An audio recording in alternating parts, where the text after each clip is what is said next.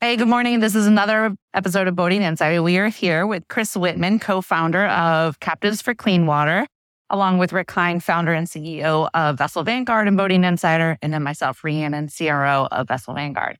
And we are going to talk about all things Captains for Clean Water and what Chris is doing to change our world for the better. Good to be here, guys.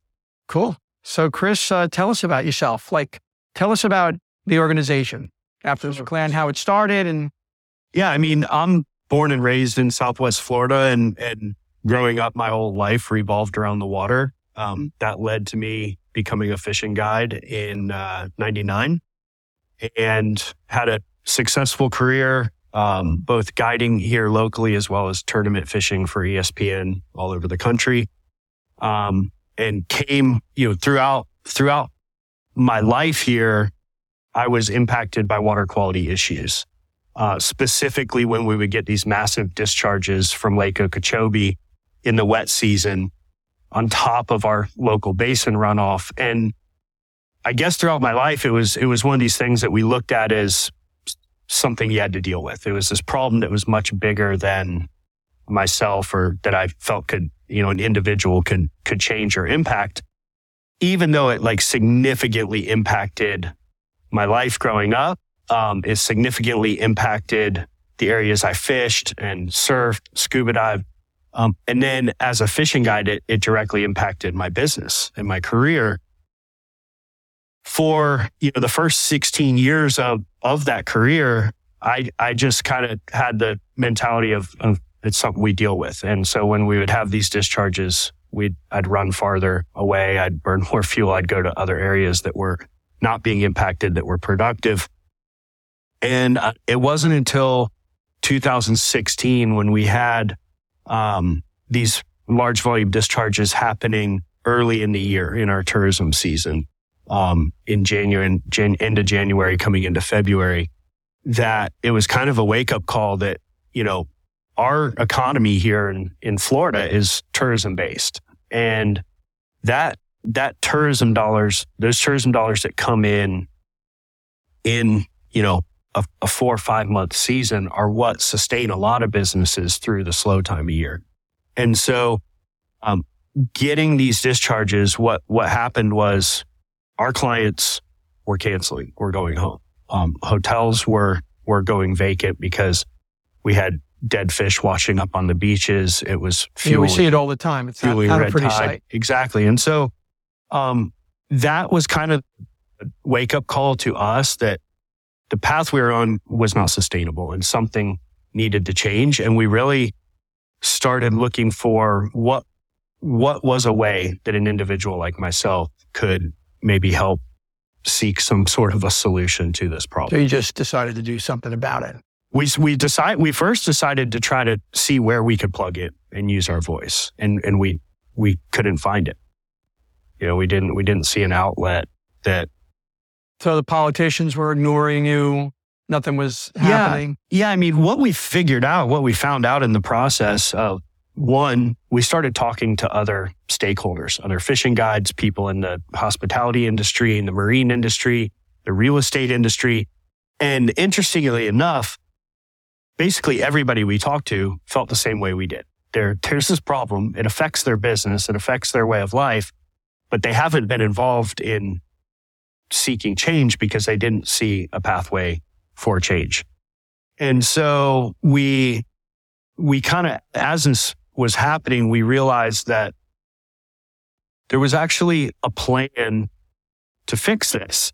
This wasn't a problem that we had just identified. This was something that they recognized in the 80s, um, and that throughout the 90s, there was work to figure out a plan to fix it. In, in the year 2000, a plan was actually voted into law and it's, it's Everglades restoration. It's the comprehensive Everglades restoration plan. It was a bipartisan effort voted into law. It's a, a partnership between the state and federal government. Um, and it's actually the largest ecosystem restoration project ever undertaken in the history of the world. And it's here in South Florida. And so we had this, this plan now that would not only reduce the discharges to the West Coast where I live, um, that would also reduce those damaging discharges to the East Coast and it would send water back south to the Everglades where it historically went before man altered the, the water flow in Florida here. And so we had this plan. Uh, Governor Jeb Bush and President Clinton at the time signed it into law together, and everybody popped champagne bottles and thought, okay, great. This problem's going to be fixed. It's, uh, it was the year 2000. It was thought to take uh, 30 years to complete 68 infrastructure projects that would reconnect the flow of water back to the Everglades and, and reduce those discharges that, that crippled our economy here. Um, and so we were first very happy to hear that there is a plan, right? This isn't a situation where it's like we have to figure out how to fix it. It's a situation that we know how to fix it. There's science that says this is the problem. This is the solution. There's engineering that says here's the 68 projects that can get us there. So this just sat. Nothing and, happened. and that's what happened in, in 2016. We thought, okay, we're over halfway point Yeah. on this. And we found out that at that point, not a single of those 68 projects was completed. Had they been started? There was some that had been started um, and and stagnated, and and basically what it boiled down to was a lack of political will that resulted in a lack of consistent funding for these massive projects. And so you had you had funding that would one go to ancillary projects that weren't politically challenging, um, and would get spread around. And so it just there, there was never enough money. There's no leadership on there from anyone. Exactly. And and really what it boiled down to was the stakeholders were the missing link. It's you had the science, you had the engineering, you had it into law, but because the public, everybody, and not just fishermen, but but everybody in, in our community that is impacted by water quality, which is basically everyone, um, there was no public pressure to Well- say we need investment Sure. in this. This is the most important thing to our economy. It, look, it's a big problem. A lot of people still today. I mean, the last 20 years politically has been a mess. You know, we've, I think we've, you know, it might be fair to say that maybe we've all lost our collective minds, right? Sure. And the polarization. But the, the problem is that I think a lot of people on every front in the country are like, it doesn't matter. You know, the politicians will do what they want to do. It's hopeless. They lose. Whatever. They lose hope. Right- yeah. Right. So now, not only do you take a look at your, you know, organization that you put together, but you actually made a difference. I mean, you could be a, a sort of an inspiration for so many things. You know, everybody says, "What can we do?" So you got together with business and community leaders and the politicians and the people that are just out there, the people. You put this organization to, and uh, from 2016, you started really driving the point home. And um, I think people do have a bigger and better voice these days. There's people that could just do like what we're doing, get a camera out there, start putting out, start reaching millions of people with the message. Uh, and then you guys just said, look, we're gonna we're gonna make a difference. And so how did it start? So, you know, we went through like those several months in the beginning of 2016 where it's like, we don't know what we can do, but we know that inaction is, is not an option. And so as we started talking to people and, and getting, getting people's temperature on things, one of the first things we did was we, we, it was, you know, it's the day of social media. It was something that didn't exist when I had become a fishing guide. And so we made a Facebook page and we came up with the name Captains for Clean Water just because we're fishing guides, charter captains that started it. Um, and we put out a post. We called our friends at Bass Pro Shops and said, Hey, can we use your conference room? We want to see if we can get some people together and see if there's something we can come up with. And put out a post on a social media page that was, you know, a week old. Said we're Captains for Clean Water. We're hosting a roundtable, a discussion about water quality issues that are happening, these discharges. And we were like, maybe a couple dozen fishing guides or somebody will show up. And what happened was we showed up and there was over 300 people. Oh my gosh. Line out the door, every media outlet. There was commercial fishermen, recreational fishermen, realtors, bartenders, hotel managers, lawyers. I mean, you name it. Property owners. And this is in Fort Myers, like the Yeah, Bass Pro yeah. Gulf Coast. Wow. And so we realized that there was a lot of people that cared about this issue, but they're all individuals. And, and we realized the reason we weren't involved wasn't because we didn't care. It was because we didn't have a mechanism. Right. And so that's when we saw that, you know, we didn't set out to create a movement. But once we saw there was a movement that was creating, we realized that there was a need to organize all those individual voices, put our arms around them, give them a collective voice and, and steer them to, to a focus on this big issue. And so that's when we, Wow. that's when we, So it's not just big lobbyists that could do it. We, the people, could do it. and that's our only, that's really our only uh, path forward to fix this. Right. It's with the people. So like now what you did, right? You've got this this reservoir project. Part of the problem is you got all the pollution that comes down from the northern part of the state, Orlando, hit, hits Lake Okeechobee. Lake Okeechobee's been sides have Artificially been cut fit off. artificially, you know, uh, to to be deeper. Uh, not getting the words today, but uh, and as a result, you kill out the plant life at the bottom, so there's no filter.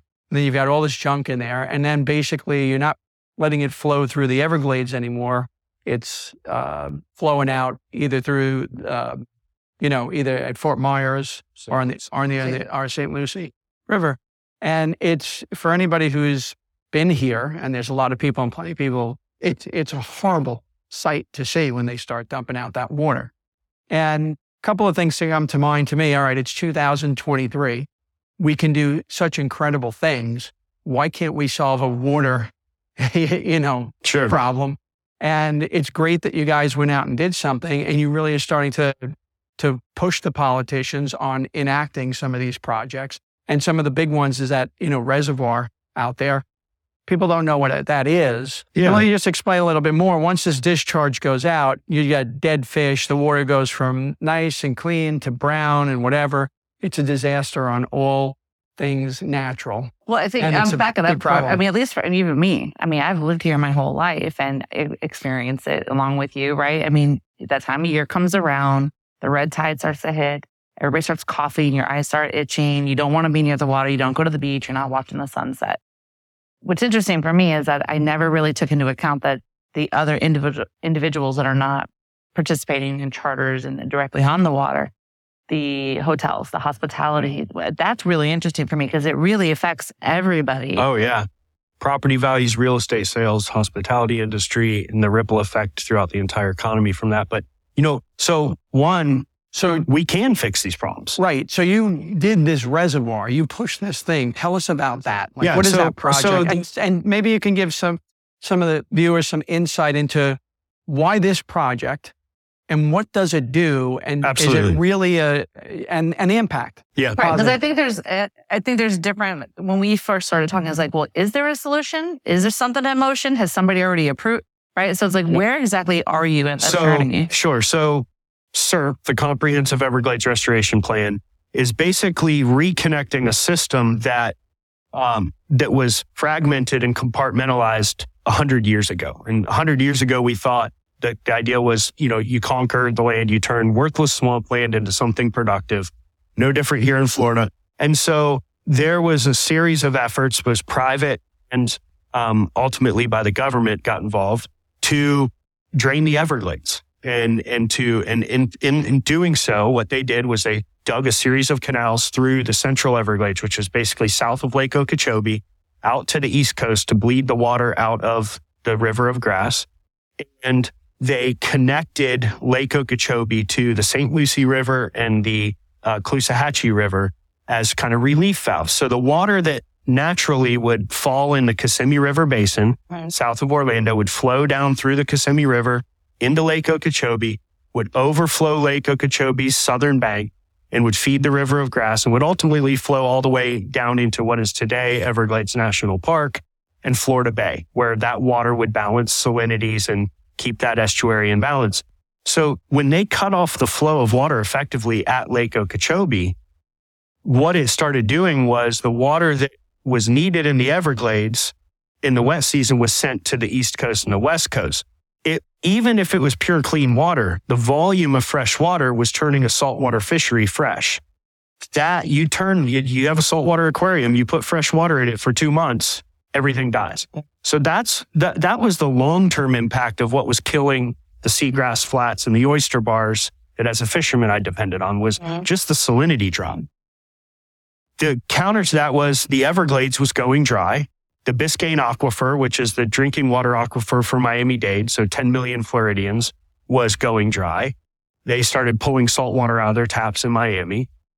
And Florida Bay was getting too salty because it didn't receive the water it needed. And so the same thing that happened here where the seagrass died and the oysters died was happening in Florida Bay for the opposite reason. It was getting three times saltier than the Gulf. So you had 2015, the year before we started the organization, you had 50,000 acres of seagrass died in Florida Bay. Mm, wow. So Everglades restoration, the comprehensive Everglades restoration plan is a plan to reconnect that. It doesn't put anybody out of business. It doesn't flood communities. It simply reconnects that system and- and restores the timing and mimics the timing and delivery of that water that Mother Nature had intended. And so it removes some of the barriers to flow. Uh, uh, US 41 Tamiami Trail, there's bridges now so water can flow I noticed under that uh, there's a big project going on right by um, Homestead, I guess. Yes. Once you hit 41, Yep. you're starting to raise that So they've raised up area. miles of that road Right. that was acting as a dam, and that that is at the area called Shark River Slough. And Now, so- were you guys behind that yes, well? absolutely. Yep, that's one of the 68 projects, and so um, so, So, you know what's interesting on that front, though, and I don't think that you know everybody's uh, we're either yes or no today, and I love construction progr- projects. I like to see things built out of nothing. It's just so, and uh, but I don't want to be at the expense of the environment. But what's but if you do it right, you can have your cake and eat it too. There's no reason why we can't do that. So I didn't know you guys were behind that. Yeah. That's cool. I, you could see how the water is is going to flow right through, yeah, and, and it is flowing and it is, today. and it is and prior to that, you know, that bridge or that road that was done with good intentions was acting as a dam. So everything north of it, the water would stack up and get too deep. Everything south of it was was Right. too dry.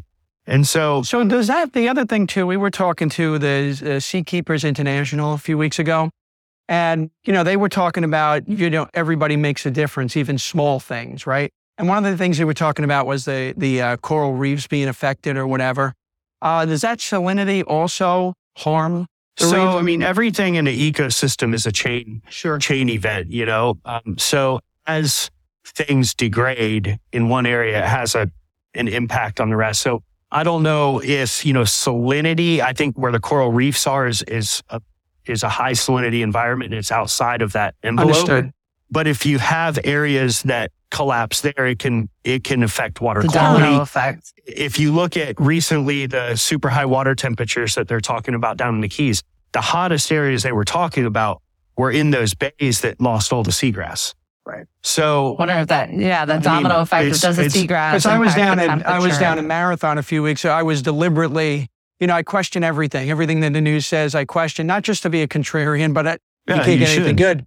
Um, and I had this temperature sensors all around Marathon, all the way down on the Gulf, and nothing ever went over 90 degrees Yeah. up there. So yeah, it was in it was in the it was in the in the bay in there in Florida could see- Bay that were those like around Largo. seagrass, it makes a Sure. you know it makes a big difference. Yeah. So, so to get to your point about Everglades restoration in this reservoir. Yes. So, of the 68 projects, there's one major project that's kind of the heart of Everglades restoration. It's the project that carries the greatest ROI of any of the projects on its own. It's the Everglades Agricultural Area Reservoir.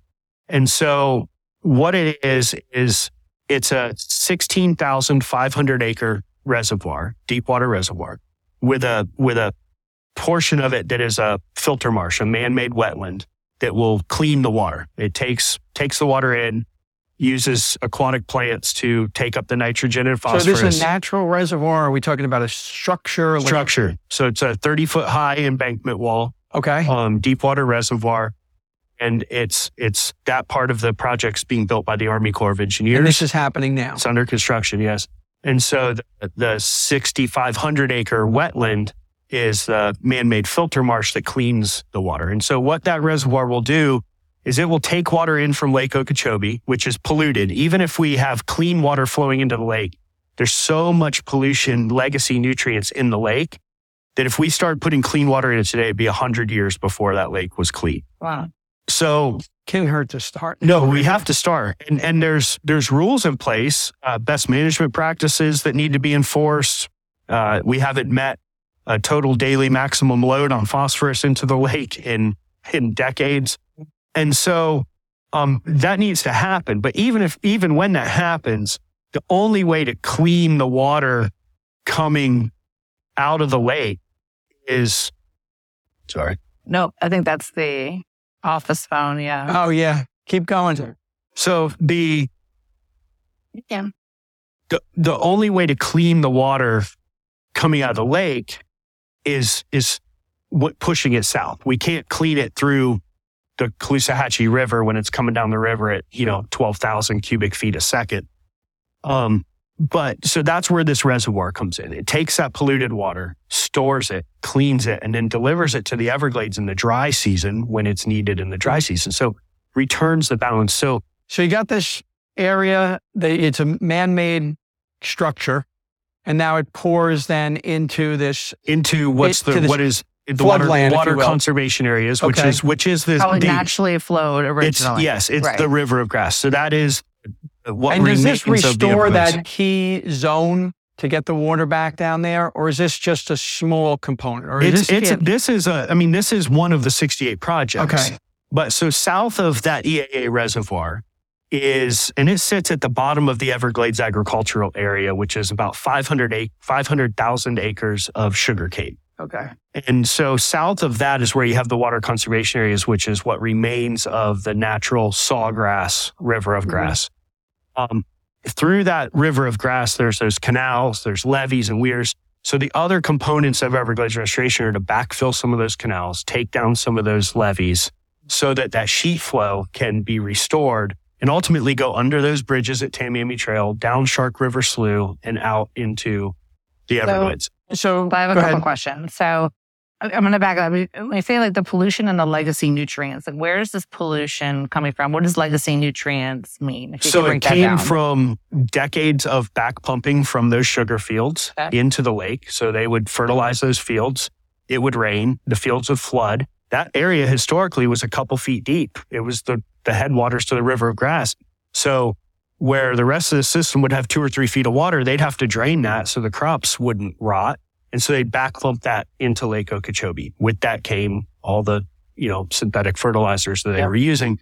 It also comes from the northern part of the watershed, which is a mixture of agriculture and residential um, impact there. The land use is over 75% agriculture. So the primary phosphorus source there is, is still um, synthetic phosphorus for fertilizer. And that could be even past practices. We're talking about things that could be on the landscape from 50 years decades ago. ago. Yeah.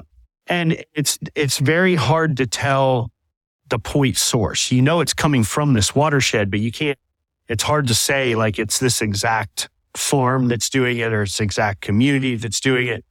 Um, but we know that it's that we're not meeting the total loads. And in in Lake Okeechobee, the primary um, impact there that we see that fuels these blue green algae blooms, cyanobacteria blooms, is phosphorus. And so this the idea here is you take that water um, out of the lake that's that's polluted, put it into this reservoir, clean it, send it south. In doing so, you have more capacity for water managers on when to send water where. Really, it's less water that we're sending to the coast. So you're talking about a you know a a 50 to 60% reduction in the damaging discharges to our coast. That's a that's a huge That's a number. massive, yeah. Yeah. There's no other single thing you can do that provides 50 plus percent benefit. Um, you're talking about, you know, three or four times more water flowing south than what is currently flowing So in south. those fields now, so nature will just from that zone take care of those phosphorus. I mean, so it's be able to- cleaned before you send it into the river of grass. Oh, and so that's what that, that's in what that well that wetland, that filter marsh, they put plants in there that specifically Eat take that. up a ton of nutrients. So, So when you say clean, they, they, saying- they use it as food. So Okay. the, the plants do. So You you'd be amazed. Like people would be when um, I live on a lake, and uh, there was tons of this grass in the water, and they were, it was just becoming a hassle for just being out on the water. They sent in some carp to eat it all. The, the the lake went from like crystal clear to, to like you can't see anything. It just and interesting as it now the carp have died out because they were sterile, and the grass starts to grow back, the water is getting significantly. Yeah, I mean there are there are so many. Those plants nature are- does take care of a lot of stuff. Sure. If you if you give it the ability to recover, it will and can recover. Um, and it's it's really important to see that the sorry, it's it's it's important to see that the the systems if if they're given the ability to recover, they can. But like our ecosystem here, we we don't get those massive discharges every single year we get them every two years or three years. You know, we had a, a big one in 13. We had a big one in 2016. We had the really, really big one in 2018. But what happens is it's kind of like a stair step. The damage that happened in 13 degraded the ecosystem and it kind of, it went on this decline. And then it start, slowly starts to recover. And it But then 16, hit. it goes down farther. And then it slowly starts to recover and recovery may take 10 years. So if every three years you're getting hit, you're just tra- on this downward trajectory. So this is a great thing. And again, I just go back. It's people getting together, making a difference. You can. It's not just, uh, you know, Well, so the- I'm, I'm, right. I'll back up this uh, again because I mean, Chris, for what you've done, so I'm like, okay, you had 300 people show up at Bass Pro, like you, you, your eyes must have just popped out of your head, like, well, we really have something here that we, we, there's voices that need to be heard. You've spent a lot of time going up to Tallahassee, like, so we're sitting here talking, it's obvious, right? Like, there's a problem. Is there a solution? Oh, there is a solution. Somebody actually signed off on it. They put financial support behind it.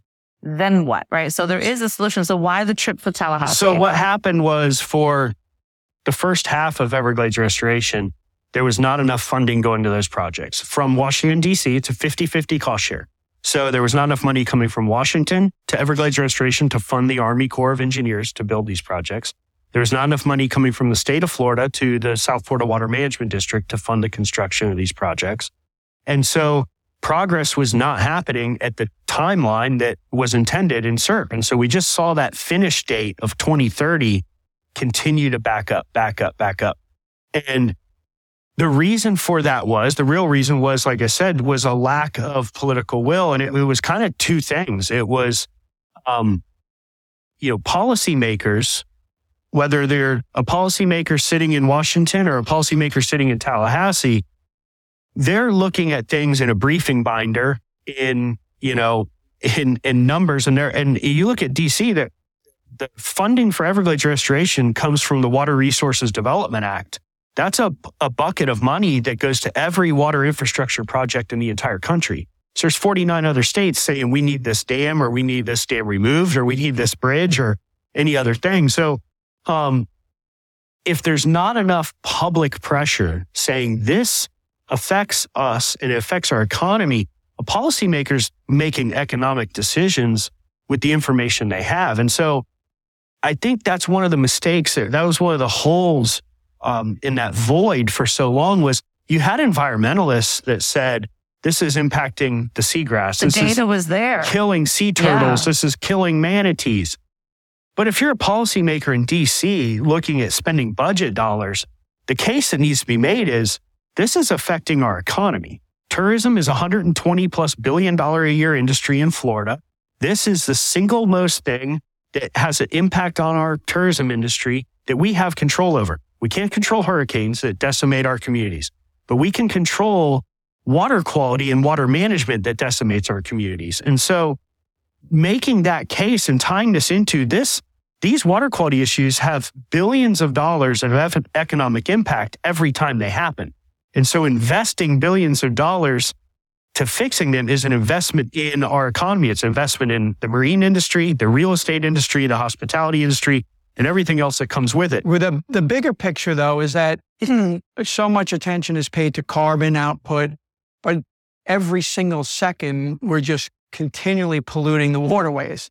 And there's really not enough uh, emphasis on that. And And, I was think it's not, I don't think it's just a Florida issue. I no, think it's, it's a, it's actually not even a United, it's a global it's a issue. global issue. It's a, unfortunately it is. And, you know, you look at carbon sequestration. Look, Everglades restoration, no matter which way you look at it, it makes sense. The investment in it makes sense. The Everglades is the largest carbon sink in North America if it's hydrated.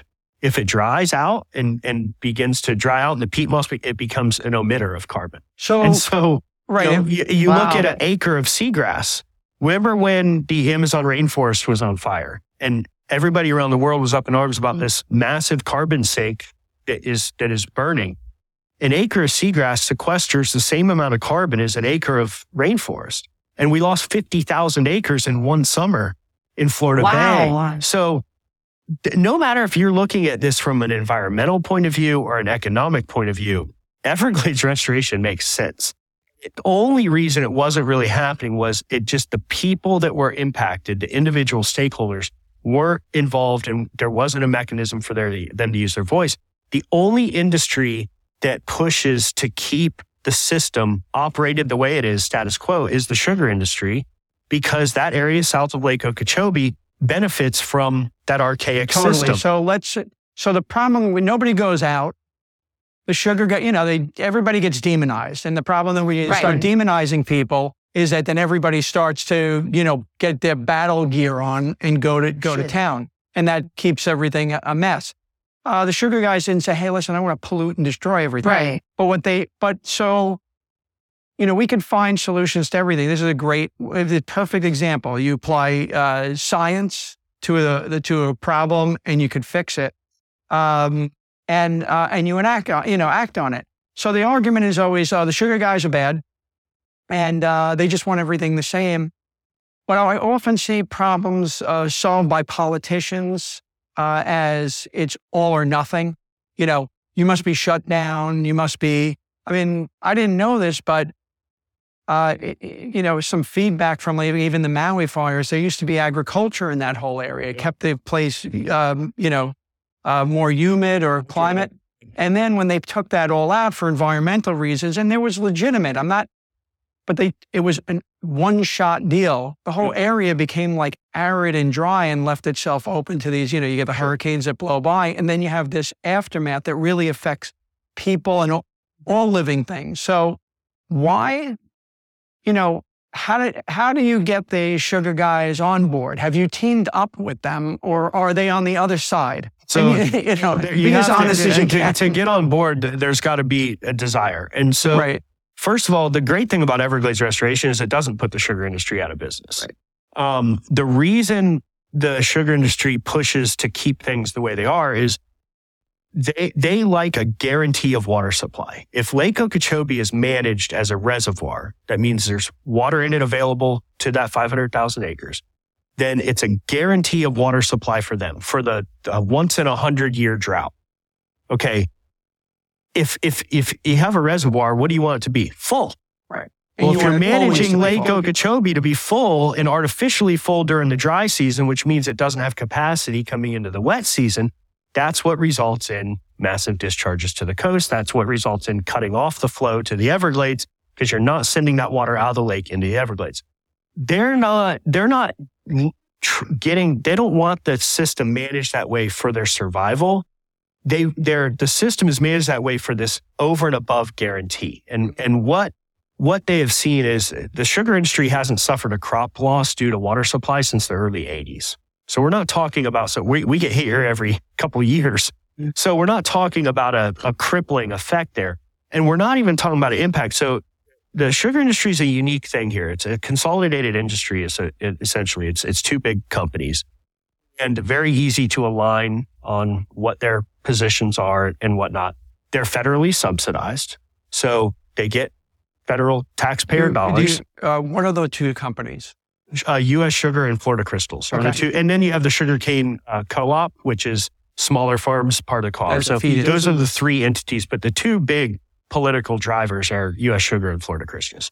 And so th- there's a situation that you have a federally subsidized industry that gets taxpayer dollars that um, wants the system maintained how it is, because that what what they see is if you have this, if you can put 30% more water available into their crops in the dry season, it doesn't mean a 30% yield increase in sugar production. It might mean a 5% yield. But the way that the subsidy program works is whatever the market doesn't demand, the government pays for. So, So the more you grow, the the more you get grow, to throw you away. You can sell it whether whether it's going to the, re- the grocery store or not. And, and it was intended during the Great Depression to not have farmers go out of business Sure.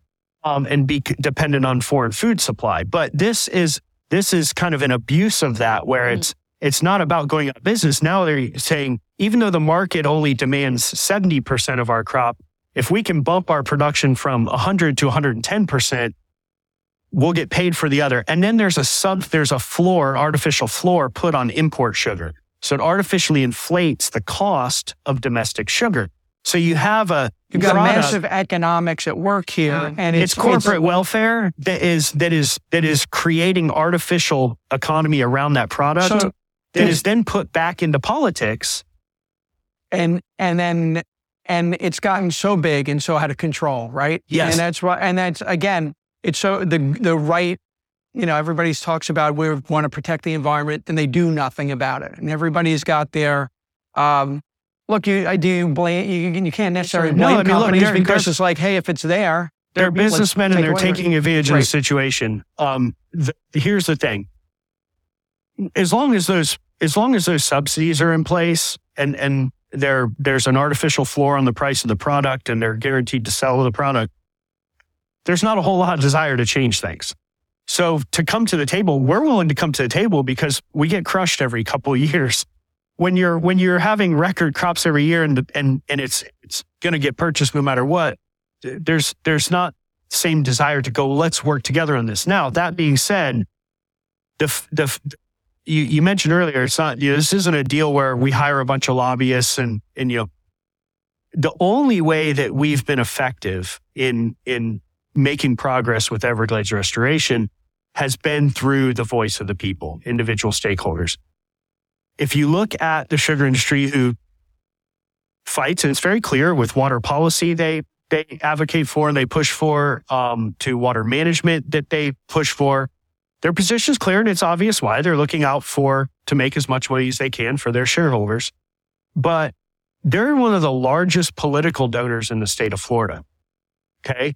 So at any given time in Tallahassee, they have over 70 lobbyists working. They're one of the top two political donors putting money into, into the political system in Florida. So there's no way for us, like I can go hire a lobbyist, right? two lobbyists. I can't go up and hand out $15 million in political contributions a cycle. Or inside a stock tip. So- right, right. So it's the only, we can't fight David versus Goliath by going dollar for dollar, lobbyist for lobbyist. The way we do it is by creating public awareness.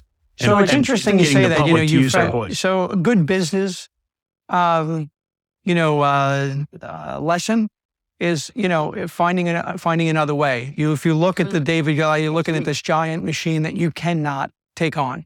Um, The way that they're doing it. right. So you maneuvered around it. So the question is, all right, if you did that,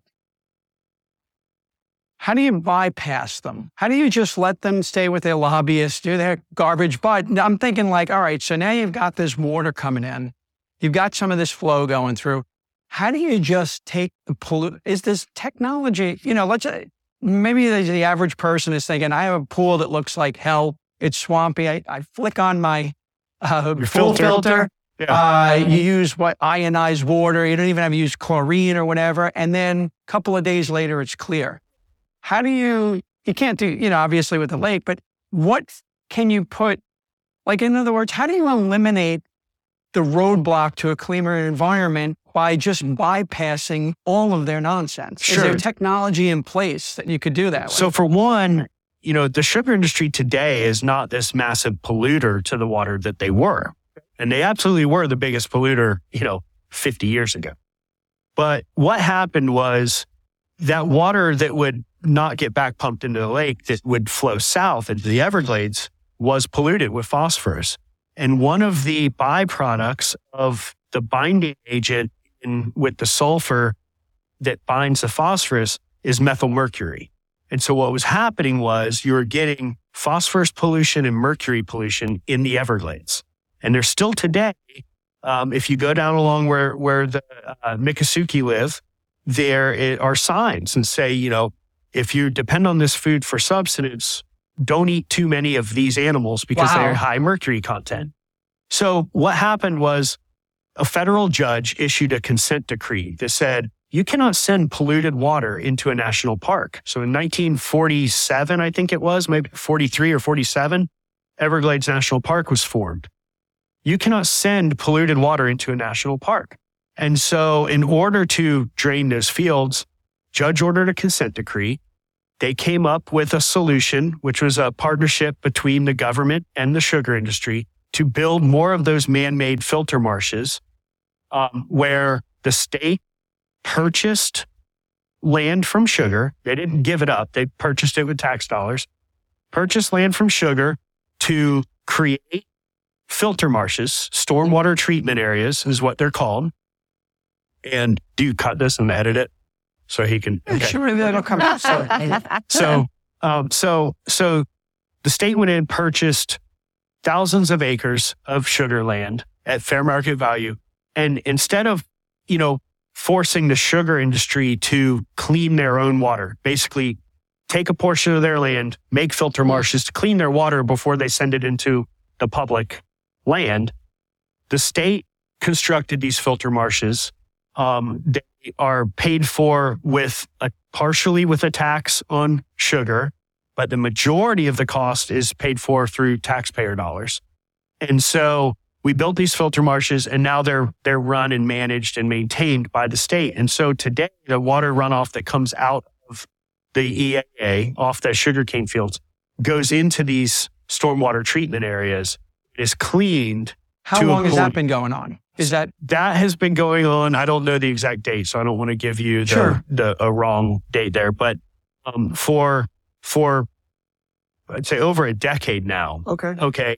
So now what we have is we're cleaning their runoff for them before, so we're no longer polluting the Everglades, and and that's an important thing. So like, is that so? And now is that water tested? Where hey, this is it tests when it goes. Water. Yes, it goes. It tests when it goes out of those treatment facilities. Um, depending on the flow, they they bounce somewhere around you know twelve to eighteen parts. Mm-hmm. Uh, eight parts is considered clean drinking water. And so by the time it leaves there, even at 18, by the time it gets to the park boundary, it's at eight. It's, it's at clean water standard. So really the issue of the past was sugar was sugar industry was this big polluter of the water. And, and that's a big reason why Lake Okeechobee is still polluted to this day and will be polluted for. Are they still pumping stuff into Lake Okeechobee? Occasionally, but that's not the that's not the the norm. The norm. So okay. the the now they send it through those filter marshes. The biggest way they pollute now is just the political system to slow to slow Everglades restoration, and that's really what happened for a so long time. Somebody would say. So maybe you know when you're also trying to attack these problems, you know, and which you're doing a great job. Listen, what you're doing is amazing. It should be an inspiration to anybody who says, oh, I can't do something, right? right?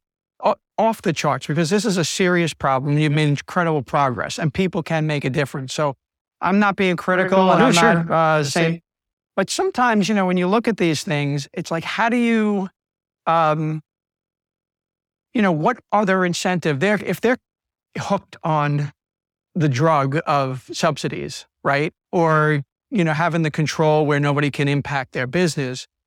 What if you just push for flipping the subsidy? What if it's like, hey, you get this guaranteed low price and you get this floor and you could do whatever you want to do, but you have to clean so much water. You know what I'm saying? And change the incentives because if they can go out and incorporate filtering systems or change what they plant on their, you know, there's plants out there that capture a bunch of this crap if you flip, if they're that addicted, why not just say, hey, listen, hey, you've got this one drug, Mr. Drug Addict. We've got one that's better, but if you take this drug, you're not you're not going out killing people. Right. You know, you're sitting in your living so, room in a, in a nice, comfortable high. Yeah. I don't so mean to, be, be. I'm not trying to be uh, a, a thing towards the sugar industry or anybody. No, but 100. percent It's sort of like you you may not be able to get them off that drug. Can you get them on something that's less harmful and makes a difference? I'll give you an example where people can get a better idea. Pump out stations. If you're trying to, half of them are broke all the time. And they're broken the whole bit. Why don't you pay boaters to pull up and pump their stuff out?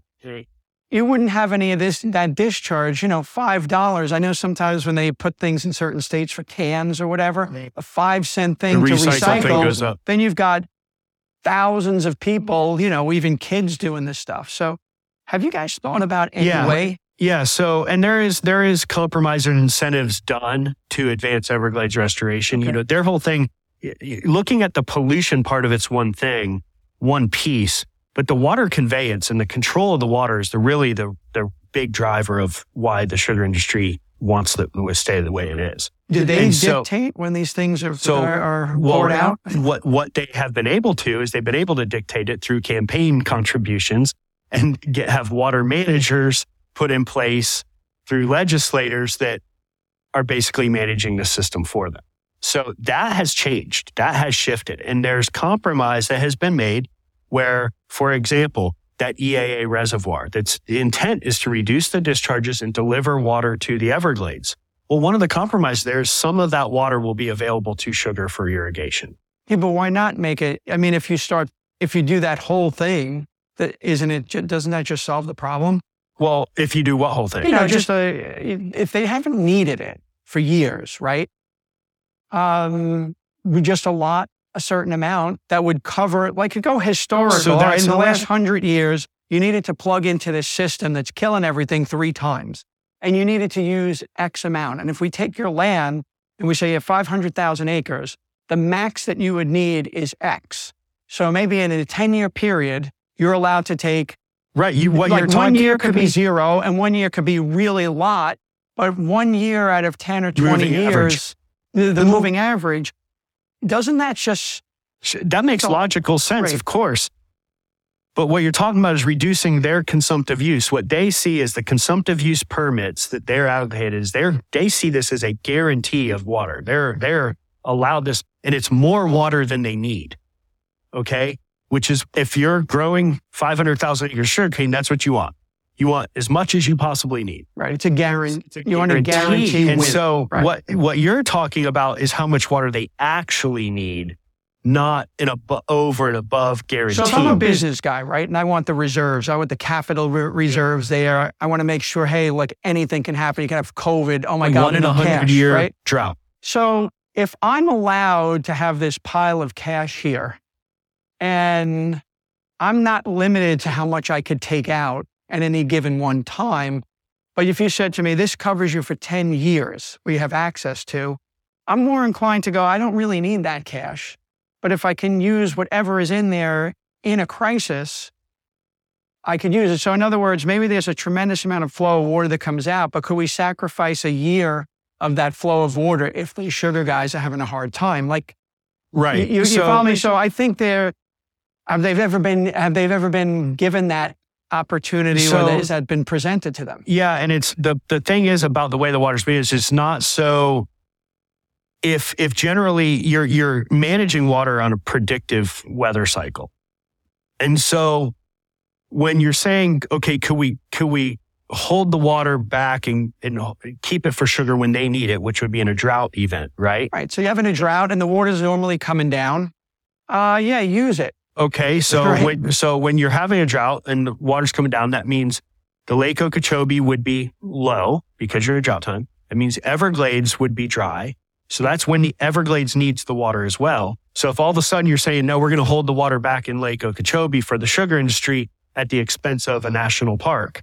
So eh, you cannot prioritize water users, a, a pr- private water user over an environmental water user like the Everglades. And that's what has happened in the past. And so Everglades restoration gives you the ability to manage for both.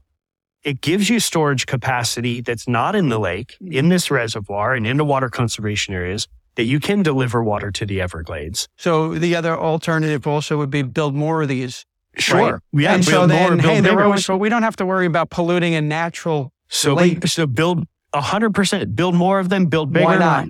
And so my thing is right, and So even for the- people to think about this, we're spending trillions and trillions of dollars. I just read an article the other day. Oh, we, we're we're we're building eight or nine icebreakers for the Arctic. Like, what Oh, are you no, at hundreds of millions of dollars? Like, why can't we? These are cement. Oh, no, we- we- we- just- we- yeah, they're gravel They're and easy. No, they, they can Right. absolutely be built. So what it is is you need footprint.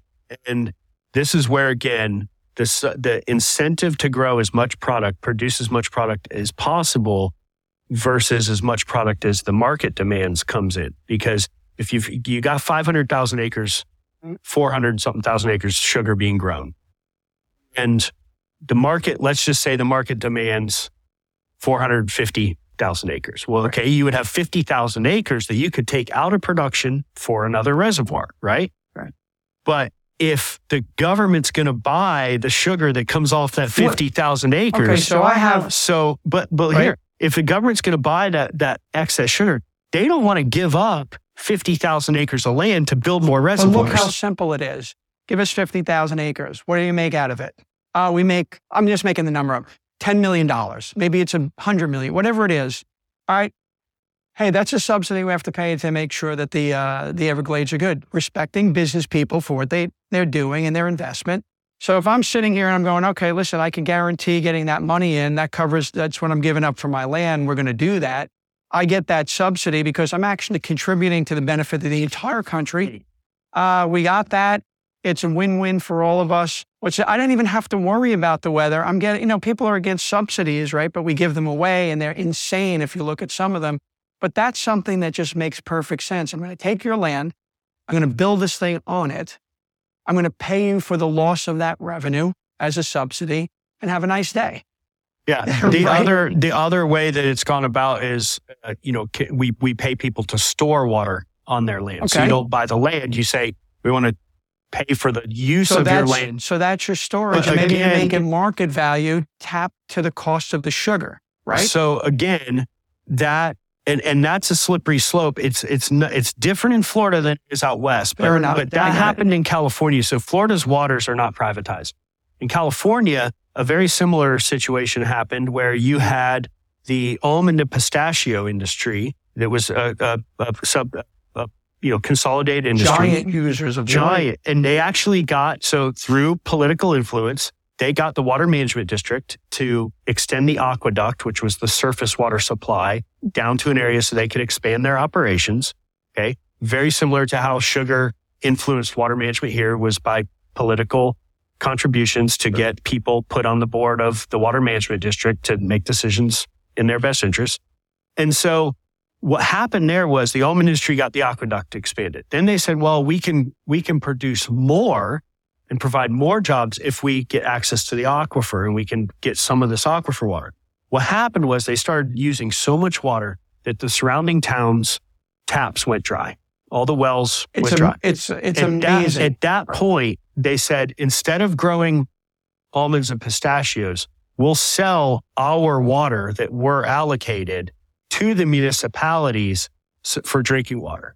And they went, they bulldozed they made, but they, they made it all convoluted. They privatized the water. They got, they got a guarantee of so much water that then the, the commodity of water became more valuable than the commodity of the oh, product yeah, they right. were growing. And almonds, like if you buy a bag of almonds, like $148. right. so, but, but that's what happened there. And so there's this, there's a, the most valuable thing in the long term scope here isn't necessarily sugar, it's control over the water. And, Understood. And but, so, but I mean, uh, but if you do, but if you do lay out an agreement right, like here's another fake thing of people, both sides, even opposing sides, sitting down to at the table and working out something that respects, but people, both sides can leave the table sure. with a with a with a good thing. So if you you talked about water storage, you take water storage and you pay them for that and you, and you hook it to their crop value and it goes up and down, whatever the case right. is. I don't see from a business standpoint so there was, not even. We got to that point. Mm-hmm. At, at, one point, there was an agreement when Sugar thought that they were going to lose their subsidy. Mm-hmm. They actually, there was an agreement to, to buy out their land.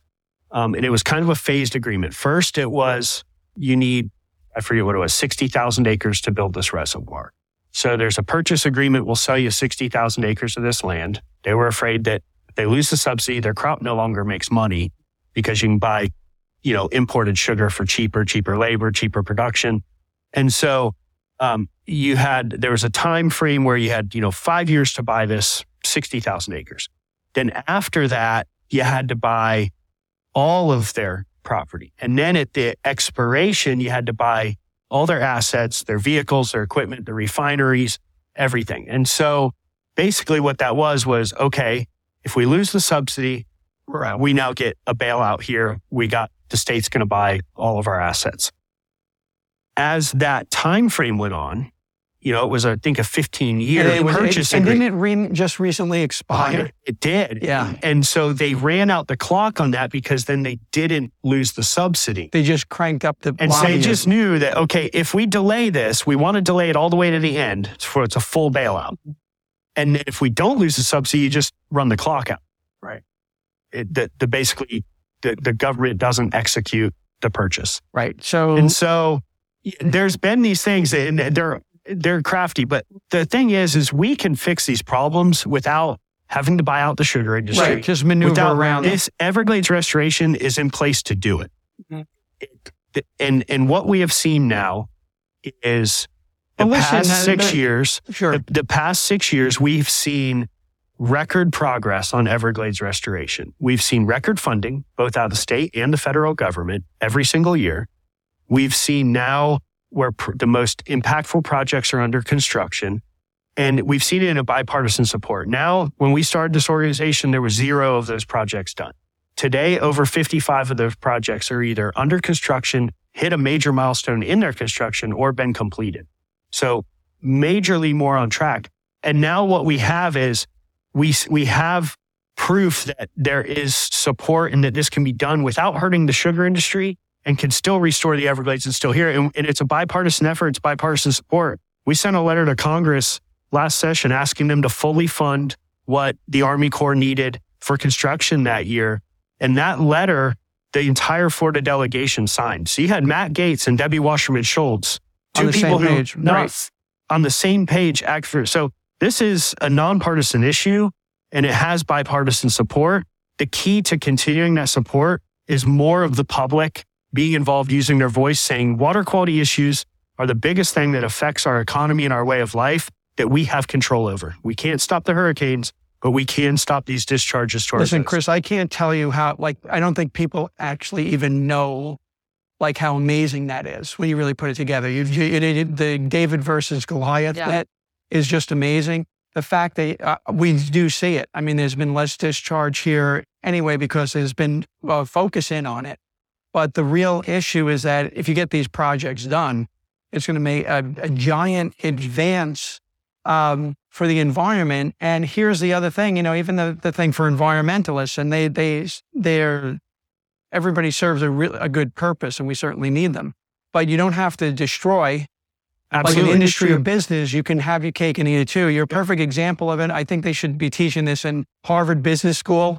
And the, and what you've done, and too bad we can't get into all of the things that you do because we're limited time. We'll probably here for like Yeah. we eight can, or we can nine stay here years. for days Yeah, talking But about listen, it's an inspiration to people who think that there's no hope for whatever that they're trying to do. You're making a di- difference for the environment. You know, Well, they you say got to they save the say that dolphins and everything else. The best time So- to plant a tree was yesterday. The second best time is today. Right. That's right. So, Sure. So, what can the average person do outside of follow Captains for Clean Water and go to their website? You can support And them in a couple them, different ways. Um, they have apparel, they have things that you can purchase and represent and spread the word. But what could the average person do? the, the average support the person can be a megaphone for the mission for clean water and and that sounds so like a lot of people want something very tangible right, Right. but the reality is the way captains for clean water is effective is we we get people to use their voice it's not our advocacy that drives water policy it's the people's advocacy that drives water policy you're not going to use your voice unless you're knowledgeable about something and understand something Right. and then you're confident. So we use education to educate people on the problems, the solutions, like what we're doing here today. And through that education, we they, we then empower them to advocate for something that is and impactful. where can they get this information? On your website? captainsforcleanwater.org. They can sign up for our newsletter. It doesn't cost anything. It's just get educated, get sign up to where we can contact you when there is a need for you to use your voice. We watch water policy, we watch bills, we watch opportunities that are good, we watch threats that are bad, and we can activate people in a moment's notice if, if you sign up for our newsletter, we don't spam you with a bunch of stuff. We just let you know here's education, here's progress that's happening, or here's something that's really concerning. Last year, we had a really bad bill that came out, Senate Bill 2508. It was going to threaten a lot of the progress that has been made. In 55 days, we had over 50,000 people take action. We reached uh, 13 million people. And the result was that bill was vetoed and was killed. And so the, the power of people's individual voices collectively is, Yeah. is the key. We get there. Education leads to advocacy. That advocacy leads to public pressure. The public pressure is what creates political will. And with that political will, we get clean water. The Awesome, Seakeeper said the same thing. They said awareness first and then action. And you have done that. And if we can mimic that, I think there's some really Yep. good things You're not going to get action without awareness. Yeah. So you have to get people Yeah, and, aware. and information and knowledge. It's Yep, great that you're getting it out there. And we appreciate it. So listen, we appreciate you coming down. We wish we had more time. Yeah. Uh, you gave a great amount of information out to the public. Just keep doing it. We like the clean water. It makes I a big appreciate it. difference. It. does, and it's great to see people making a difference in, in on a massive scale. You're making a, a difference. So we will tag Captains for Clean Water in our Boating Insider uh, video, so you'll be able to access them quickly. Chris is easy, accessible, and find. You can find him on all the social media platforms. But um, I you've you. known I'm Chris for you. 500 years, right? years. That's right. Yeah, I'm proud That's of what right. you're doing. And thank you so much for your time. I know you're really busy. Thank you for the opportunity. And it's, uh, it's great to get the word out. Really Thank Thank you, sir. Have a great day. Thank you All right. guys. At the wraps. Awesome.